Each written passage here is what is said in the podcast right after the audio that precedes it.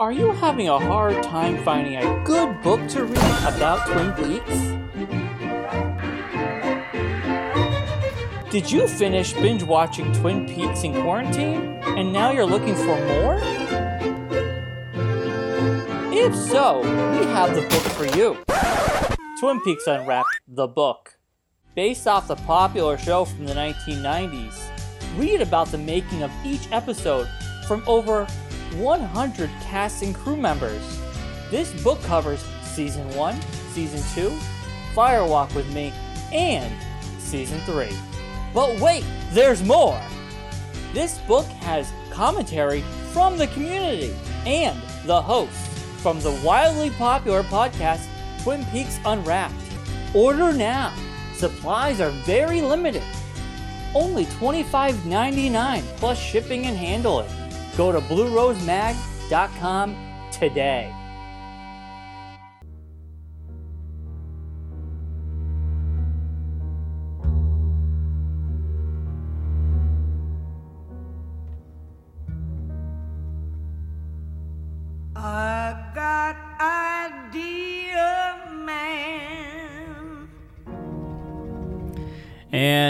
Welcome to this week's edition of Twin Peaks Unwrapped. I'm your host, Brian Kazoskin. Beside me, as always, Ben Durant.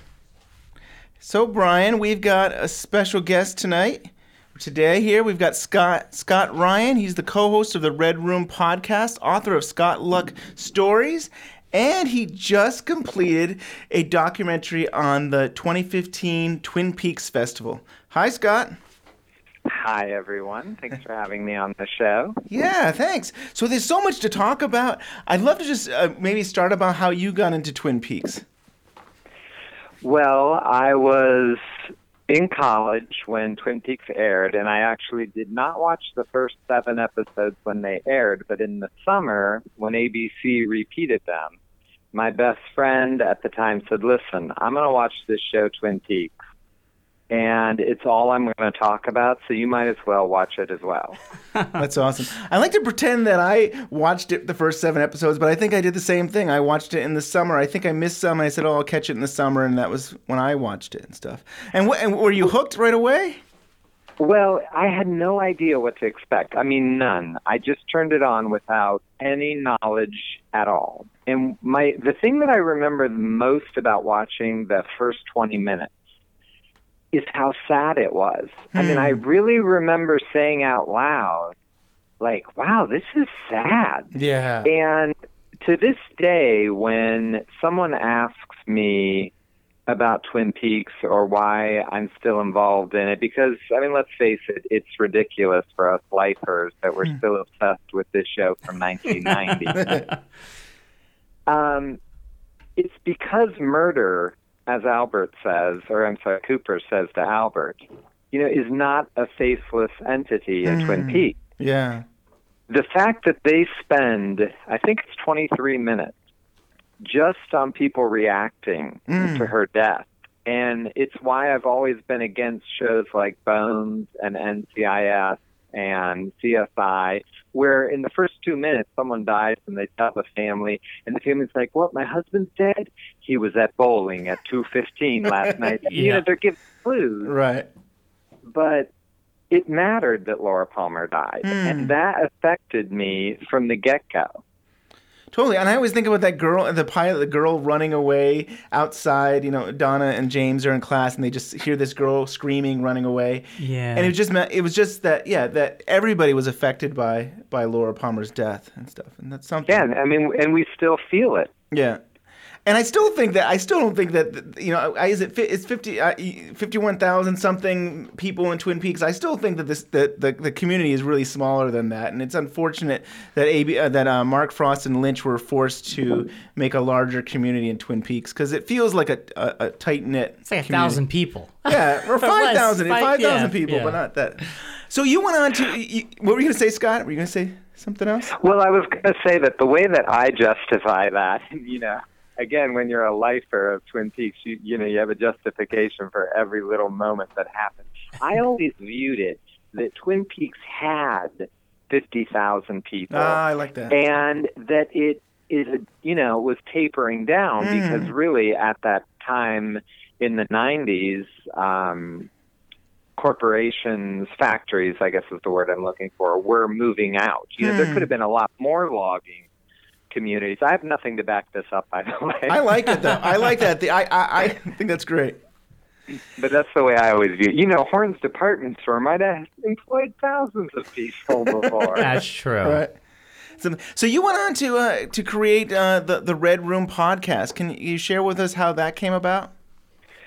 Yes, my brother in law came up with the idea, and he wanted to get into podcasting, and I think he wanted to convince me to come along with him. So he said, What about the Red Room podcast?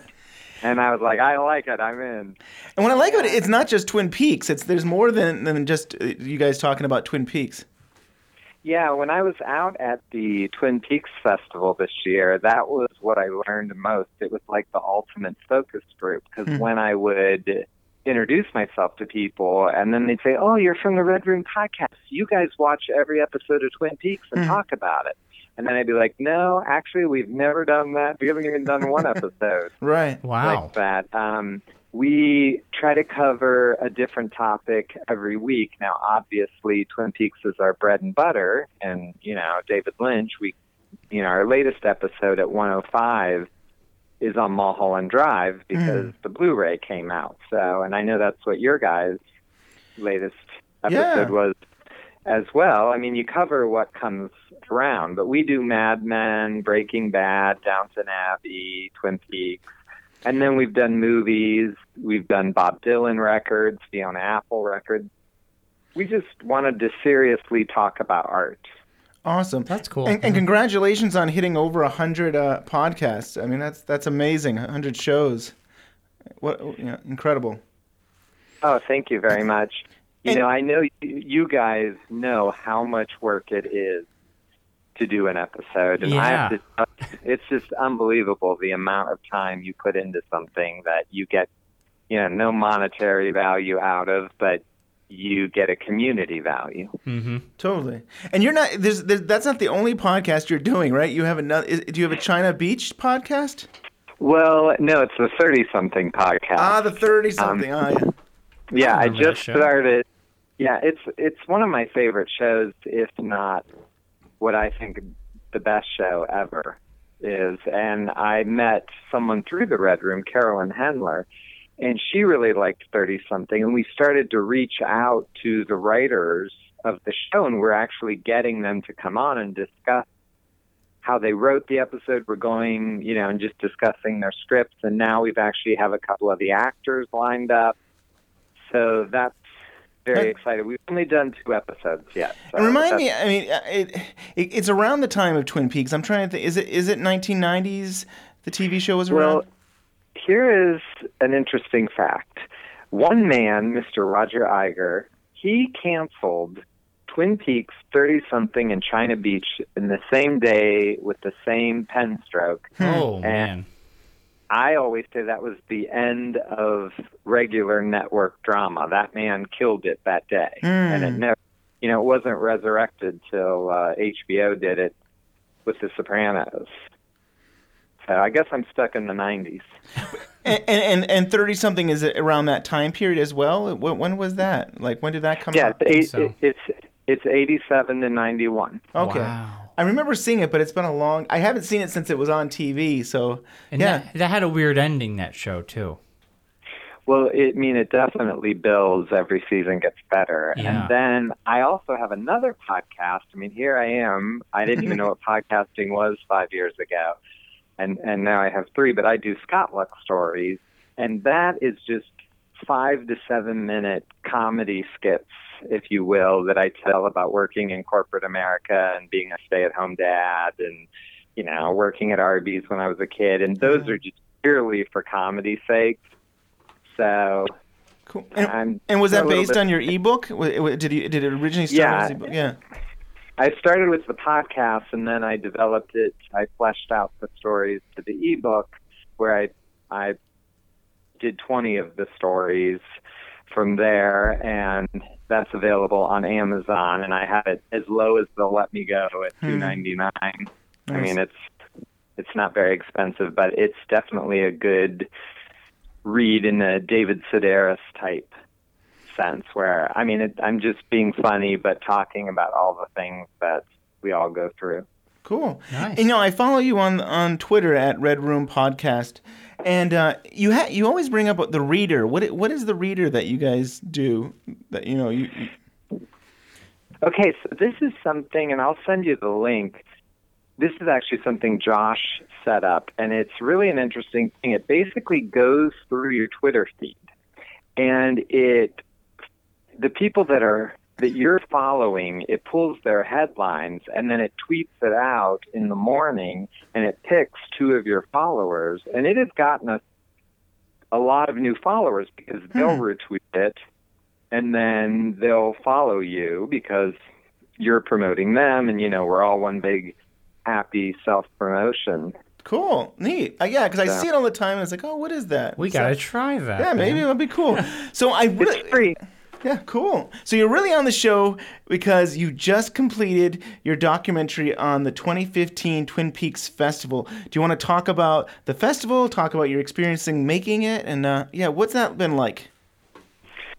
well it's really been an amazing experience um, i had never gone to the fest and have been honestly afraid to go for 25 years and that, that really is the truth um, but this year it was the 25th anniversary and i just was like what am i waiting for? Why have i never done this? Hmm.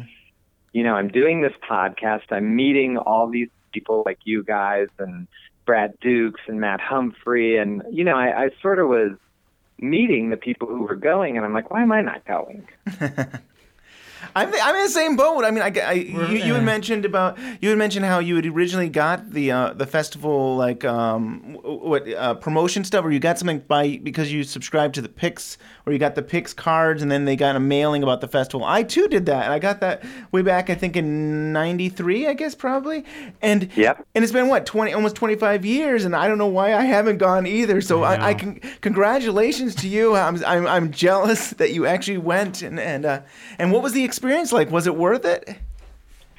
it was as close to a religious experience as i've ever had Awesome. Um, I can't. I. It's so hard for me to explain. When I came back from the trip, all I wanted to do was talk about it. Like I had to to check myself to not overly discuss it with people who obviously don't care when you get back from a vacation. They're like, "How was hmm. vacation?" You're supposed to say it was Yeah. fine and then get back to work.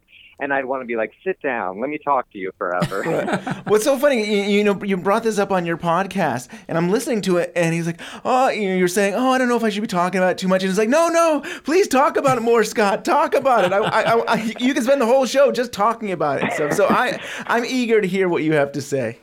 So the first thing is, and I know this sounds trite because everyone says this in life, but everyone out there is so nice.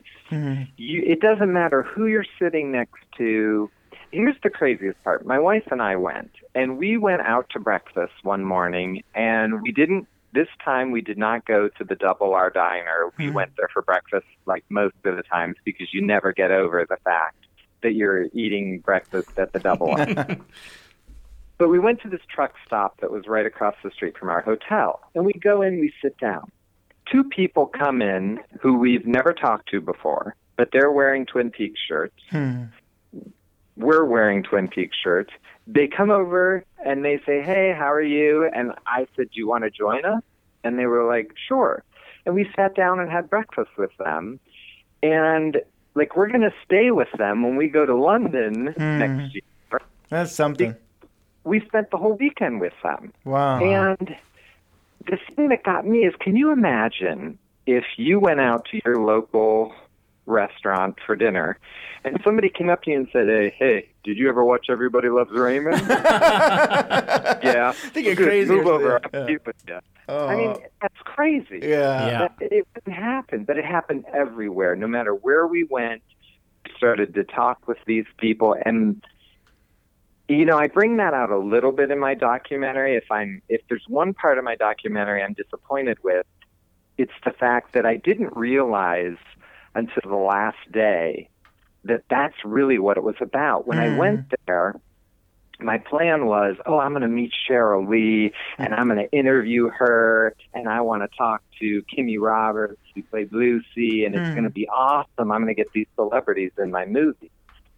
But the truth is, that's not what it's about at all. Hmm. It's about the people that you meet there and even now I don't feel like I'm explaining it as as much love and respect that was everywhere you went. Like it just feels good. And I'm not even that kind of person. Yeah. you feel so new agey talking about it.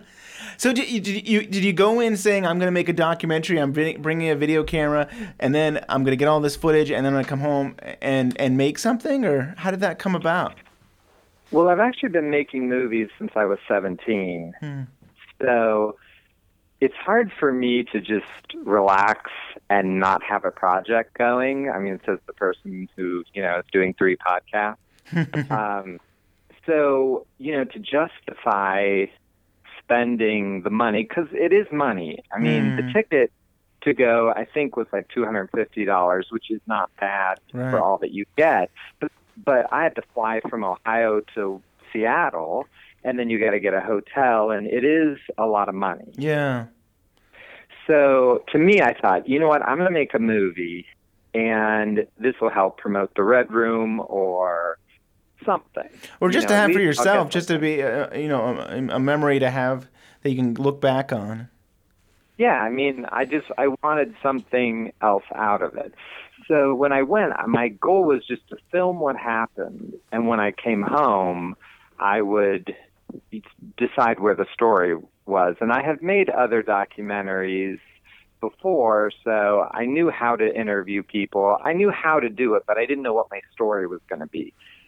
And that's why a lot of the interviews that I have are not actually in the movie because I was talking to people not about the friendships, but since you guys have seen the movie, you know that at the end, hopefully when you saw it, you really felt the heart and the love that these people had Definitely, in yeah. that we had to say goodbye. I mean, how did you guys view the ride? I, I won't let. I didn't let Brian watch it.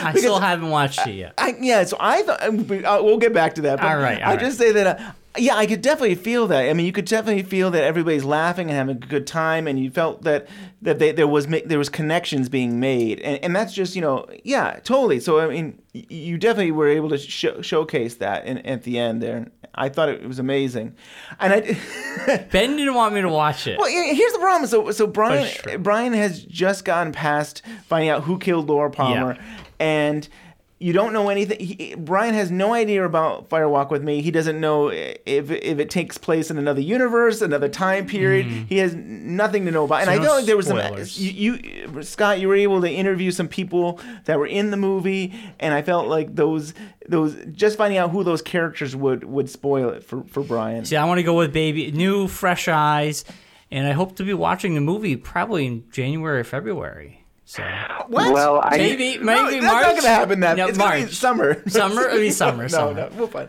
I'm sorry. Well, I knew that you hadn't seen Firewalk with me because I I, you know, through email, and I want to say that if you if you want to invite me back for your Firewalk with me episode, That'd I would love to discuss it with you because I believe that all of Twin Peaks is in Firewalk with me. You know, it's Awesome. it's Cool. it's never been the end of Twin Peaks to me, even though I guess it's not the end anymore, but it Hmm. used to be for 25 years. It's the beginning. It's really where Twin Peaks gets in your blood.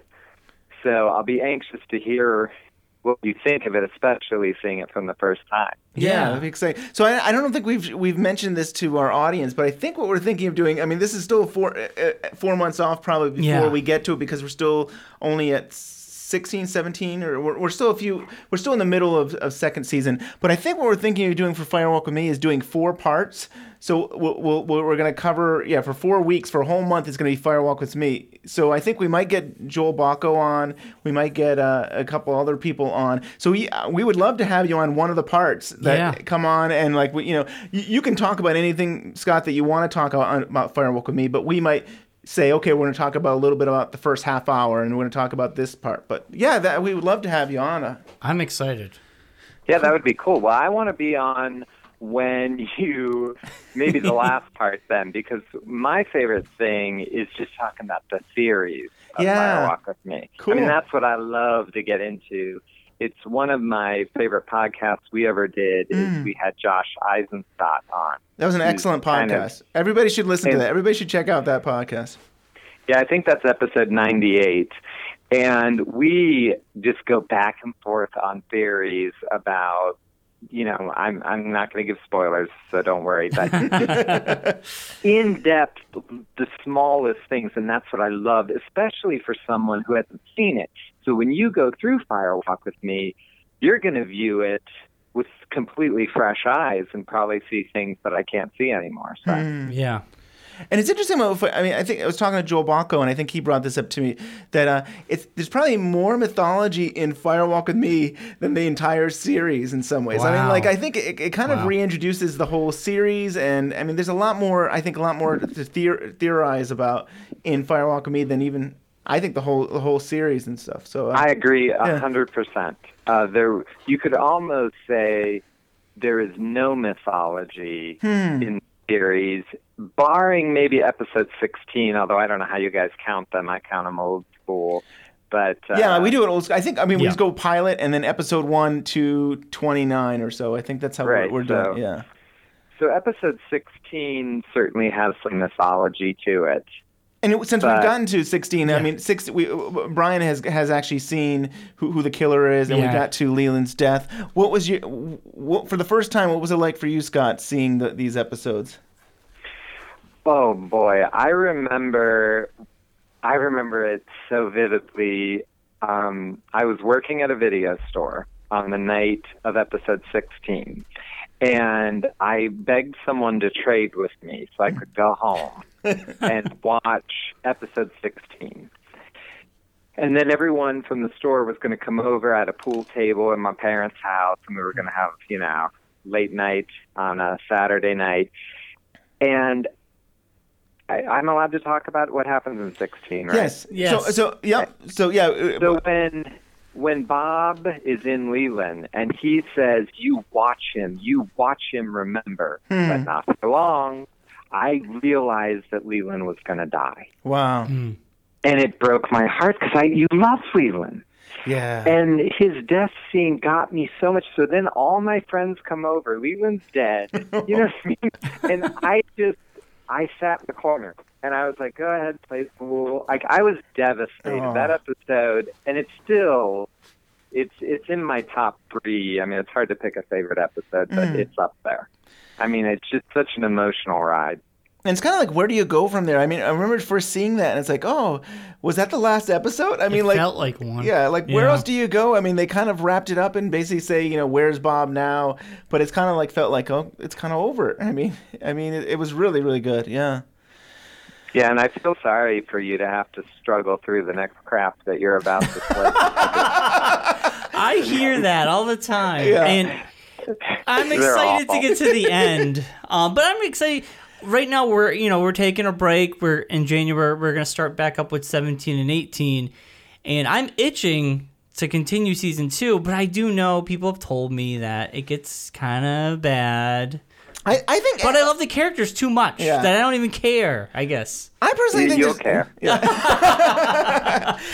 I mean, there was a lot of bad stuff. I do feel like there's like a tiny little bit of nuggets, little gems in every episode. Even if like someone someone's like, "Oh, James, I can't put Oh. up with you anymore," but there's We, yeah, the James side story is horrible. I, I know the beginning of that, and I'm like, I'm not even on board with his side Yeah. story at all. right. So I mean, but Well- Mm. Scott, please. Isn't it fascinating how they just destroy James as a character? Because I'm assuming that even where you are in episode 16, you're mm. already checked out of James, right? Yeah. No, no. Here's a question about James. What's your theory about James? His character wasn't always that. It, it- he, he was always kind of a wooden character for me. I mean, he didn't really bring much to the table, but I feel like after they figure out Laura's killer and everything, and the whole thing with Maddy and everybody, it it just like they're like, oh, what do we do with him? Like he was like this James Dean cool guy, Mm-hmm. but he was just so bland. He was very compared to all the other cool characters in the show. He was very vanilla. Like Yeah. was just kind of like there, and they're like, let's just have him go off on his own, Right. and meet this woman. I don't know. Well, in my opinion, James and Donna, it was the actors who played them that ruined them. This is just my theory. Yeah. Um, and I always fight with people. I'm not going to say that. I'm not allowed to say that. So never mind. I, was just about, I was just about to spoil something, so I'll right. remove the, the Donna discussion. But with James, I just don't think he was the actor Hmm. that they probably thought he was. That's my opinion. I, I agree with that. I think in a TV show, you know, a creator like Mark and David, they they set a course for this characters, and and all those courses are obviously there in the pilot. But the way a series works is the actor starts giving something of themselves, and the writers pick up on that, Yeah. and they move forward. You know, I'm sure that Kyle MacLachlan took Cooper to a place that even they didn't expect hmm. because he created this great character. I don't think that James or Lara Flynn Boyle had the chops to hmm. do that.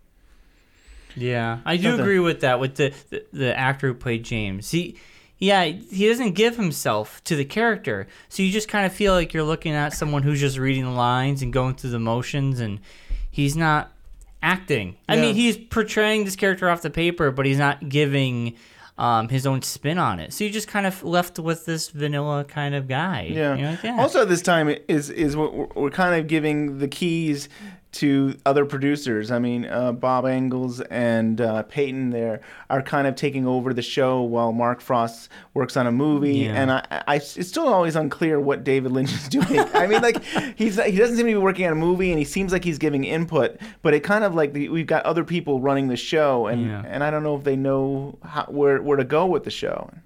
At least that's what. Right, and and that's certainly what happens. Now, what I say about season two, I actually prefer season two to season one. Hmm. But episodes 18, 19, 20, and 21 are are kind of unwatchable almost.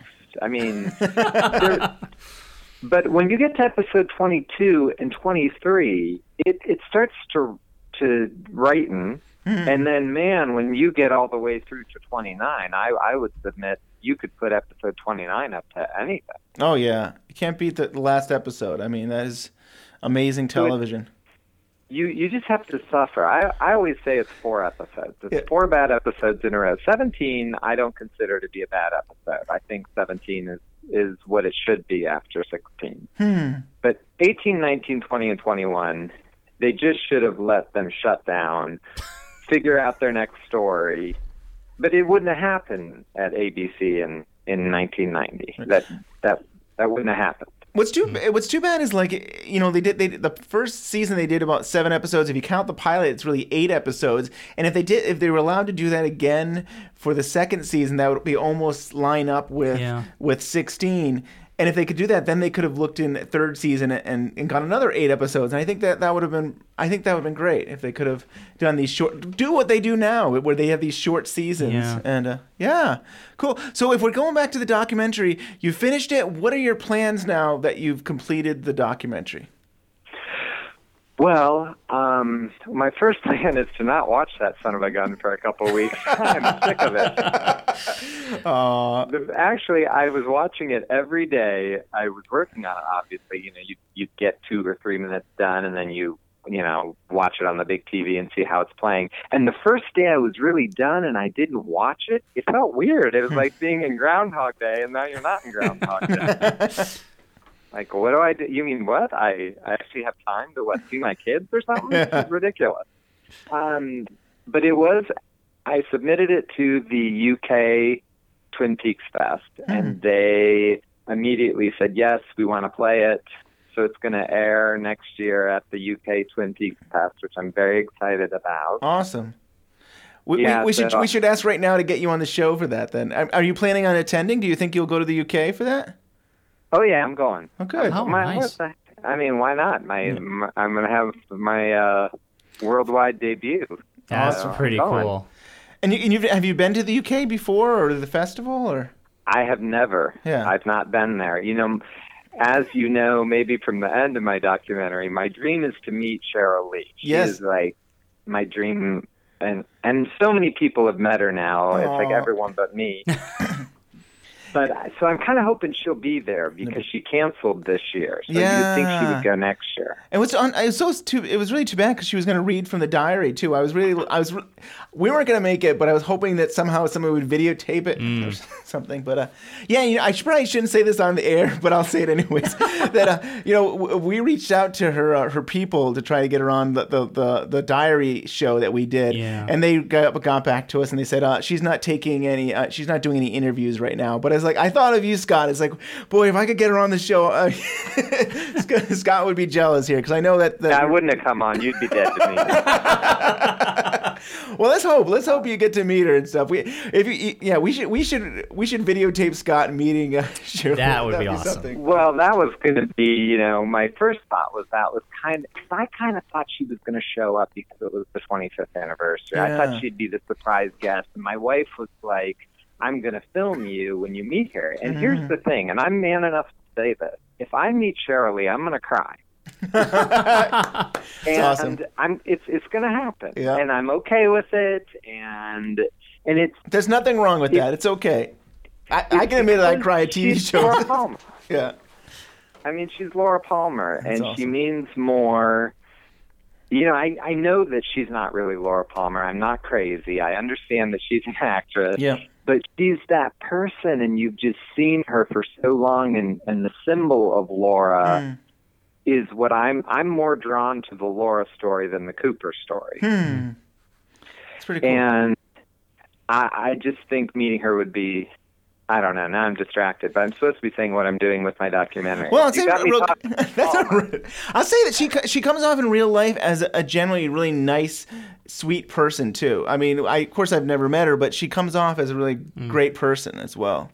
But yeah, go Oh, back yeah. go back to the documentary and uh, So, is- yeah. so it's going to play there. Um, I have been going back and forth with the American Twin Peaks Fest.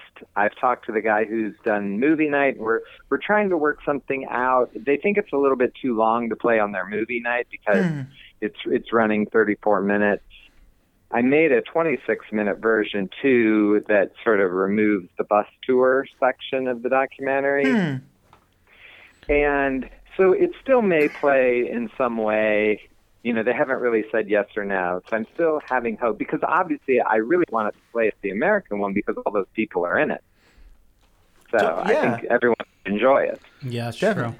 My my favorite part, one of my favorite parts, first hearing about it, but then actually seeing it in your documentary is the um p- wrapping people up i- in plastic at the beach, and and I think I, you, you they had you, you you wrapped yourself up too, right? I mean that was so much fun. Oh yeah, I mean, I was, I mean, I was like, of course I'm getting wrapped in plastic. Right. What are you kidding? And you know, people that I would tell, they'd be like, "I'm sorry, you're flying across the country to get wrapped in plastic." like, first, they'd be oh. like, "Yeah, oh yeah, of course I am." That's and I'm gonna video it, and make a movie about it. oh, That's that's really cool. so I mean, it was awesome. yeah.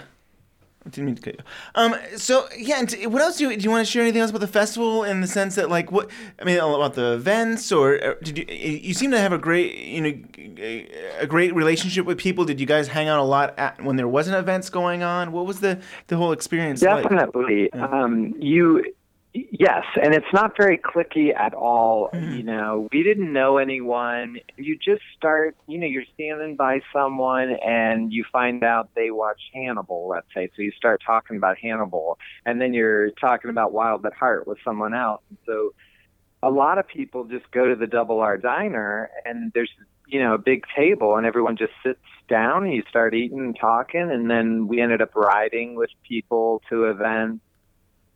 And when we were in line to get autographs on Friday night, whoever you're standing by, you just start talking, and then we've all become Facebook friends, and now it becomes realer. Like you, you move it beyond just Twin Peaks. So And, and I'm it's sorry. really impressive. That's cool. I can't remember. I feel bad. I can't remember her name, but she was just on your sci-fi show that you had. Um, Uh, Televixen, Mary yeah, Lewinsky. Mary, and she. So, so she was at the festival, and then you got her on on, on one of your uh, Red Room podcasts to talk about uh, Star Trek sci-fi shows. Yes, Mary is probably one of my favorite people I met out there. We were on, she was on my bus tour because you get to take a bus tour going to all the sites.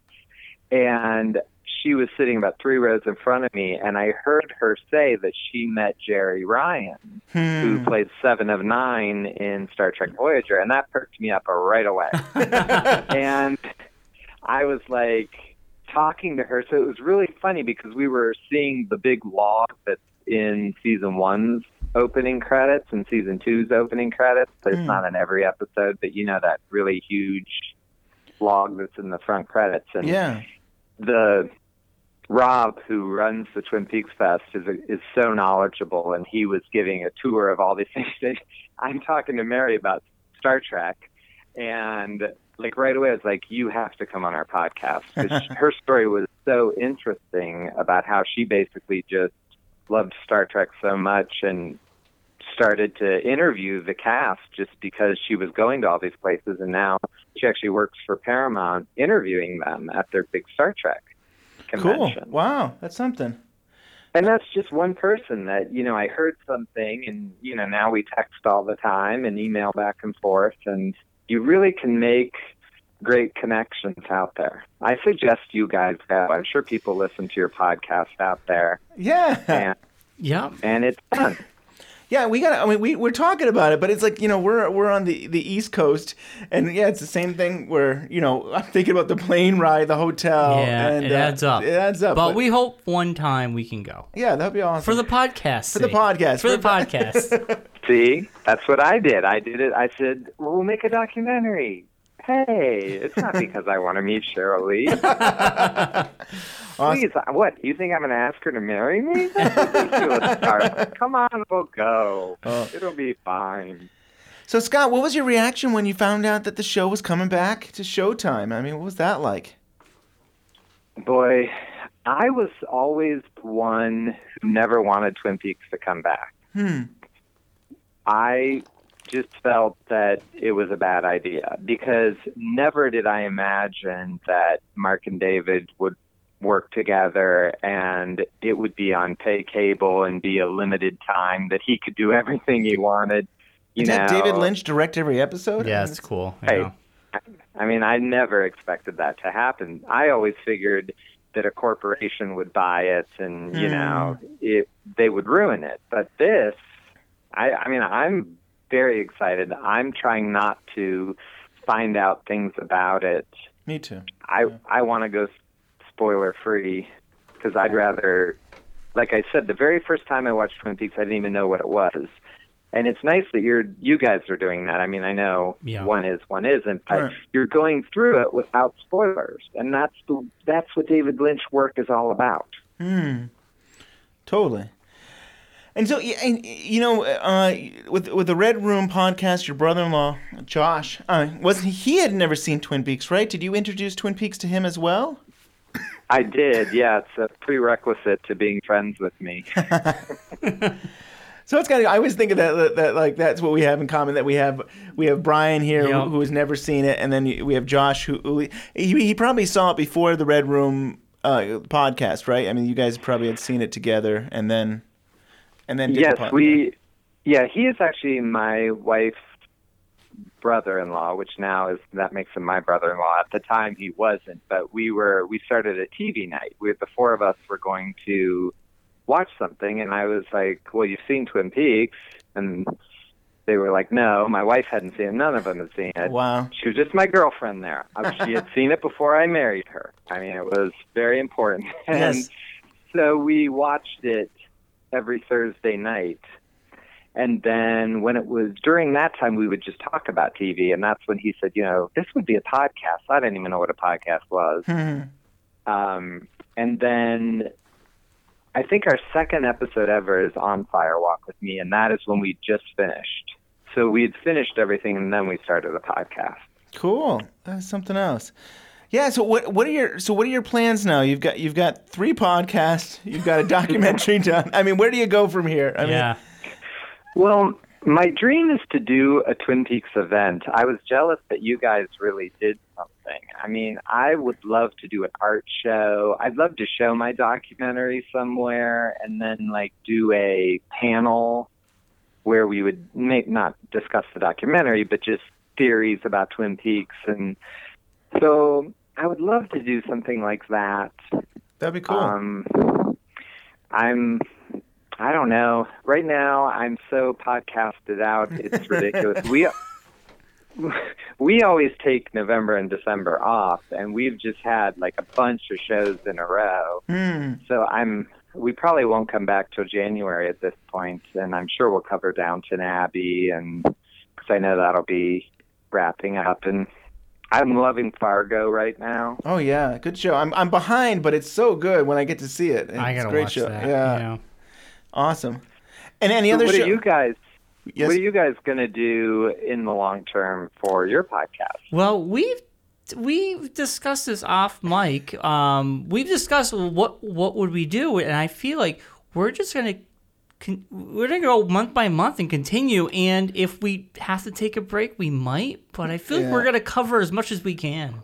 Yeah, it's hard uh, because Yeah. I mean, I mean, I and we we try to mix it up so we we will have we'll have we'll do some of the episodes and then we'll have interviews and and we like we kind of like splitting it up too. And I think our, our audience enjoys when we have interviews and then and then other weeks we have the episodes. So I'm hoping we can spread it out for another six months, and then when we get to six months, Yeah. maybe we'll do movies and we- we have some books maybe. But uh, yeah, I don't know. I I can only see six months from now. I don't know what's going to happen from from there. Yeah. Well, I just wondered if you were thinking about doing season three per episode. Oh yeah, We are, definitely, yeah. If we have to take a break between when we decide to, if we decide to stop, we're gonna come back and we're gonna do that like every week as the show is going on. Yeah.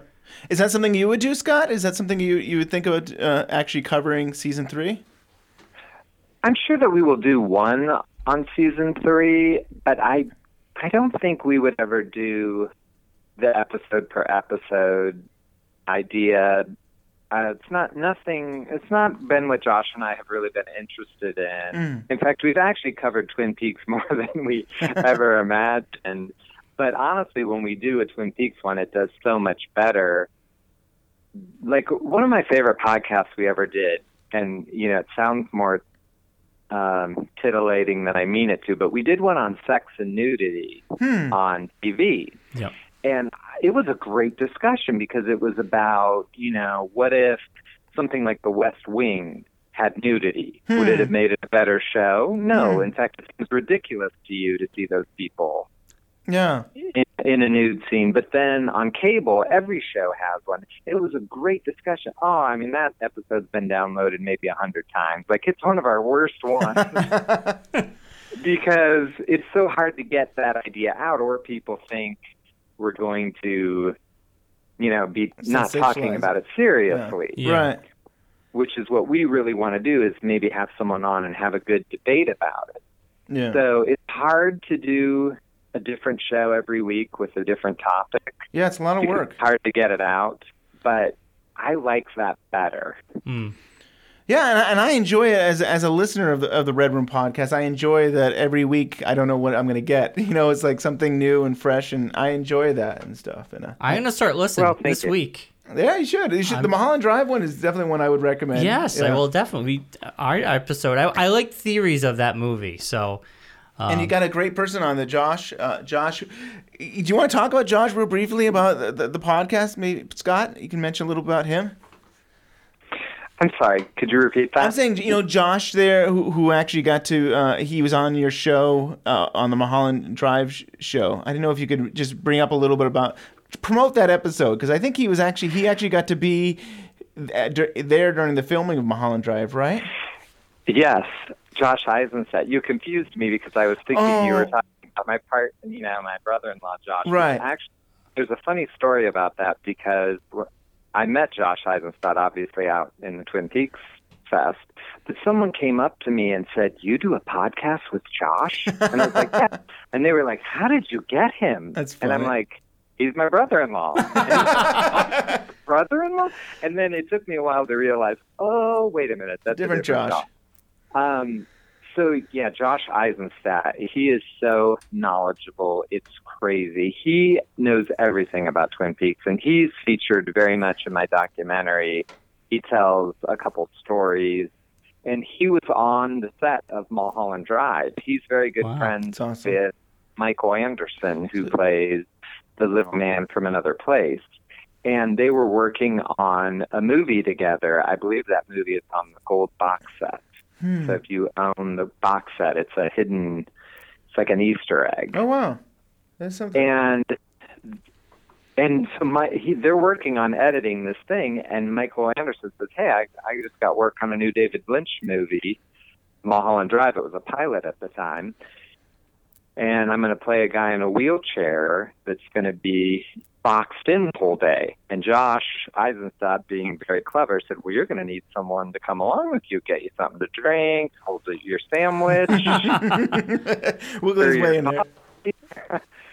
so he said, you know, let me come and be your assistant. And he said, as long as David Lynch says that's okay. And Lynch approved it. And he got to watch Wow. Lynch direct all Awesome. those scenes with with Michael in there, and he he shared some of those stories. And he's he's just an amazing person. He he's so kind, and that was one of the things out of the Twin Peaks set. He's he's kind of like a celebrity within himself because everyone really wants to talk to him. He's been Mm. out there since the second year. And I thought, I don't know, am I really going to say something to this guy? I mean, you know, he's not going to care about me. He's not even going to know who I am. But I eventually went up and talked to him, and he was so nice. You know, it's like I'd love to do your podcast, and, It's awesome. and and was just a great guy. He's, he's come on twice, and both times we've really had great in-depth discussions. Because sometimes I can get a little too deep when it comes to Twin Peaks. Like You can't I'm- go deep enough. Keep going. Yeah, yeah. well, you, you and that's the thing. Like when you go out to the fest, you can have those conversations about how Cooper's hair is parted, which is, is one of my theories. I think Right. the way Cooper's hair is done is very important. That's awesome. And when you invite me back for Firewalk with me, Yeah. we'll discuss Cooper's hair I like Nice. that. That's- because it matters. And so, you know, I, I don't know. He's very interesting. That's cool, and yeah, I hope you have him on again because I, I love both the times he was on.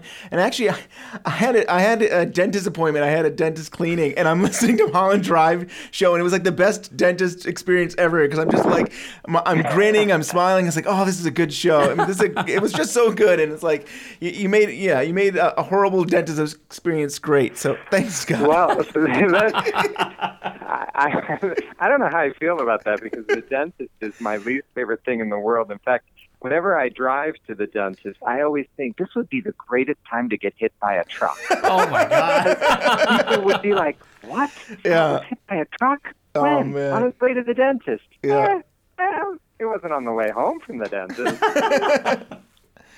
so wh- where so can that, that creeps me out. Oh yeah. So, but yeah, that's what I mean. Like, it, it wasn't a great experience, but listening to your podcast is is excellent, and and Josh was amazing, and it made it, it made the hour go by so quickly.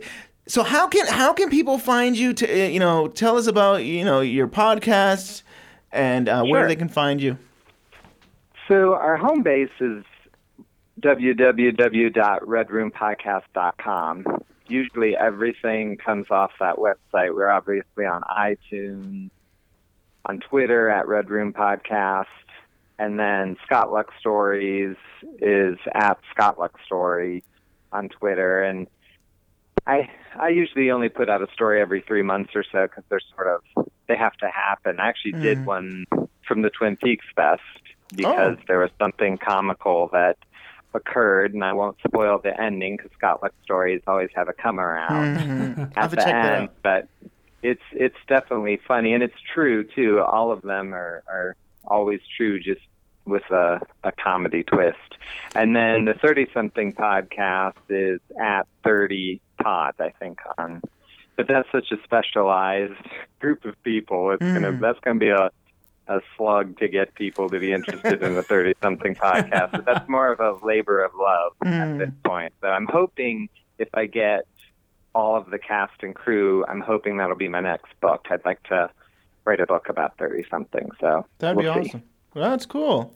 So I can't wait. I mean, it was. Thank you for sharing uh, the uh, the festival with us. The we actually got to see uh, see it before everybody else, and I'm really looking forward to everybody else seeing it uh, at the festivals and stuff. So we can't wait. Yes, after thank you. After it premieres at the UK Fest, I will make it available for everyone either through YouTube or the website or in some way. But until it plays, I kind of wanted to keep it special for the festival premieres and like I said, I'd like to have an event if anyone out there is having a Twin Peaks event and and wants to play the documentary. It's 30 minutes and I think it's a fun there's a lot of comedy in it, which I think is good. It's hmm. it's jarring. A couple people, only about five or six people have seen it. So you guys are, Wow, you know, special. Nice. Yeah, thank you. yeah, you know that. Well, well, we're we're podcast buddies. Yes, for sure. I feel a connection. uh, A lot of people have said it's not dark like David Lynch, or where's the music like Angelo? And I'm like, this isn't David Lynch making a documentary. This is through my prism. Like, This is Scott I Ryan. Like the comedy. Yeah, Right. yeah. Right. So it, it's it's definitely a lighthearted look, but then some heart sneaks in there at the end and, and kind of gets you if the movie works well. Cool. And you- uh, you gave us permission to, you know, ha- maybe have an audio clip about a minute of the uh, of the opening of the intro and stuff. So, uh, you know, when we end the show, we'll have just a little a sneak peek of uh, of your festival uh, uh, documentary. A little So, thank you. A little taste. Yes, thank you. And then there's also a preview out for a song that I wrote that is in the movie. That, like I said, I was so obsessed with this that. You know, I came home and I immediately wrote a song just about the experience. And is that something you really do? is Do you do do you do you uh, do you write songs usually, or is this something just for the that you just on on a whim for the festival you do? No, I've written some songs. It's, it's not what I'm best at. Uh, I I don't have a lot of talent. I have a little bit of talent and a whole lot of love for music. Yeah. So when you balance those out, you know, I I've like I wrote the themes to the podcast we have. So I'm I dabble. That's cool. And those are good I'm no themes. Angelo. well, thank you, Scott. Uh, it- Yeah, we appreciate it. Thank you. Well, no, thank you. I'm I'm excited to be on, and I'm really excited for when you get to Firewalk with me. And if you want to have me back, we can tussle about what we think it's about. I kind of hope you don't like it the first time you see it. Argue. Those are my favorite ones. so- Uh, Uh, yeah, well, I, I say Ray pencil you in. We'll, we'll fit you in somehow. Yes. We'll, ha- we'll get you on, and uh, and we'll yeah definitely have you on to talk about it. So that'd be cool. And I like I, I you you mentioned on your podcast about the hair, and I like that theory, and I, I can't wait for you to, to talk more I can't wait to hear the theory because I love Cooper's hair. Well, I, I don't know. I, I think the secret to everything is in it. That's awesome. It- and and moose. Yeah, and, In mo- yeah, because you know, there's some episodes where his his hair looks like it's like five feet tall. it's like Woody Woodpecker or something. Yeah, it's huge. In the next episode, it's short again. It's like, what happened there? Right. we'll find out. We'll find out in Firewalk with me. Yes. All right, so uh, so uh, thank you, uh, Scott, and uh, we're just gonna we're gonna sign off here. And, We're uh, signing off. You can find us at Twin Peaks Unwrapped at, at on Twitter and like us on Facebook, Twin Peaks Unwrapped, and we're on iTunes. Subscribe, rate, and comment us, please. And we will see you guys uh, next week. And we're out of here. Thank you. As the 25th anniversary of Twin Peaks approached, I decided it was finally time. It was time to make that trip that I had been invited to back in 93. But what would I find? Would it be worth it? Would it be fun? Despite my worries, my wife and I purchased tickets to go to the Twin Peaks Fest in 2015. As the time got closer, I got more and more concerned. Why was I doing this? It was four days long. What were we going to do out there? Would we know anyone? Would anyone really be going to this? Would I connect with anyone? Why would I do this? And who am I gonna meet out there? So I think one of the most amazing parts of my documentary is that I got to capture the log lady, Catherine Coulson, who passed away only a month after the Twin Peaks Fest. Hmm. I was sitting I was sitting right next to her at the banquet. Their table was right next to us. In fact, I even have a picture of like behind my head, like a selfie of I can't believe I'm eating a chicken breast behind Catherine Coulson. And so when they were announcing everyone, I filmed them, and there's some great footage in the documentary of her standing up and waving to everyone as they mm. announce her. And the amazing part is, is that I had written a song that plays before she passed away, but now it seems like I wrote it about her. Hmm. And that part always gives me goosebumps. She was so nice. Before the um, banquet, we were just walking around the Salish Lodge, and there was the log lady shopping in the gift shop. And I awesome. said, I got to meet her. So I just went up and introduced myself and asked if I could have a picture with her. And she was like, sure. And I took a picture, and she said, Can I see that picture? Because this is the first time I've worn this hat and I want to see what it looks like. And I said, sure. And she said, it looks pretty good. I said, you look adorable. It's fine. And then I started to walk away, and she said, would you take another picture of me? And I said, of course. And she said, I want to send this to my kids so they know I really did something. And I said, you're, I said, you're the log lady. You don't got to prove nothing to nobody. And you got to take So- you did take a picture with her too, right? You got uh, was that during the signing? Yeah. Yeah, and then you know she signed my Wrapped in Plastic magazine Nice. that she's on the cover of, and she was so nice to us in that moment. In the and I obviously didn't film that because it was a regular moment. That isn't in the Mm. documentary, but Mm. She was so kind and sweet, and I'm just so happy that she got to appear in the documentary. That's awesome. So good. Thanks, Scott. Oh, thank you. It was a it was a joy to be on.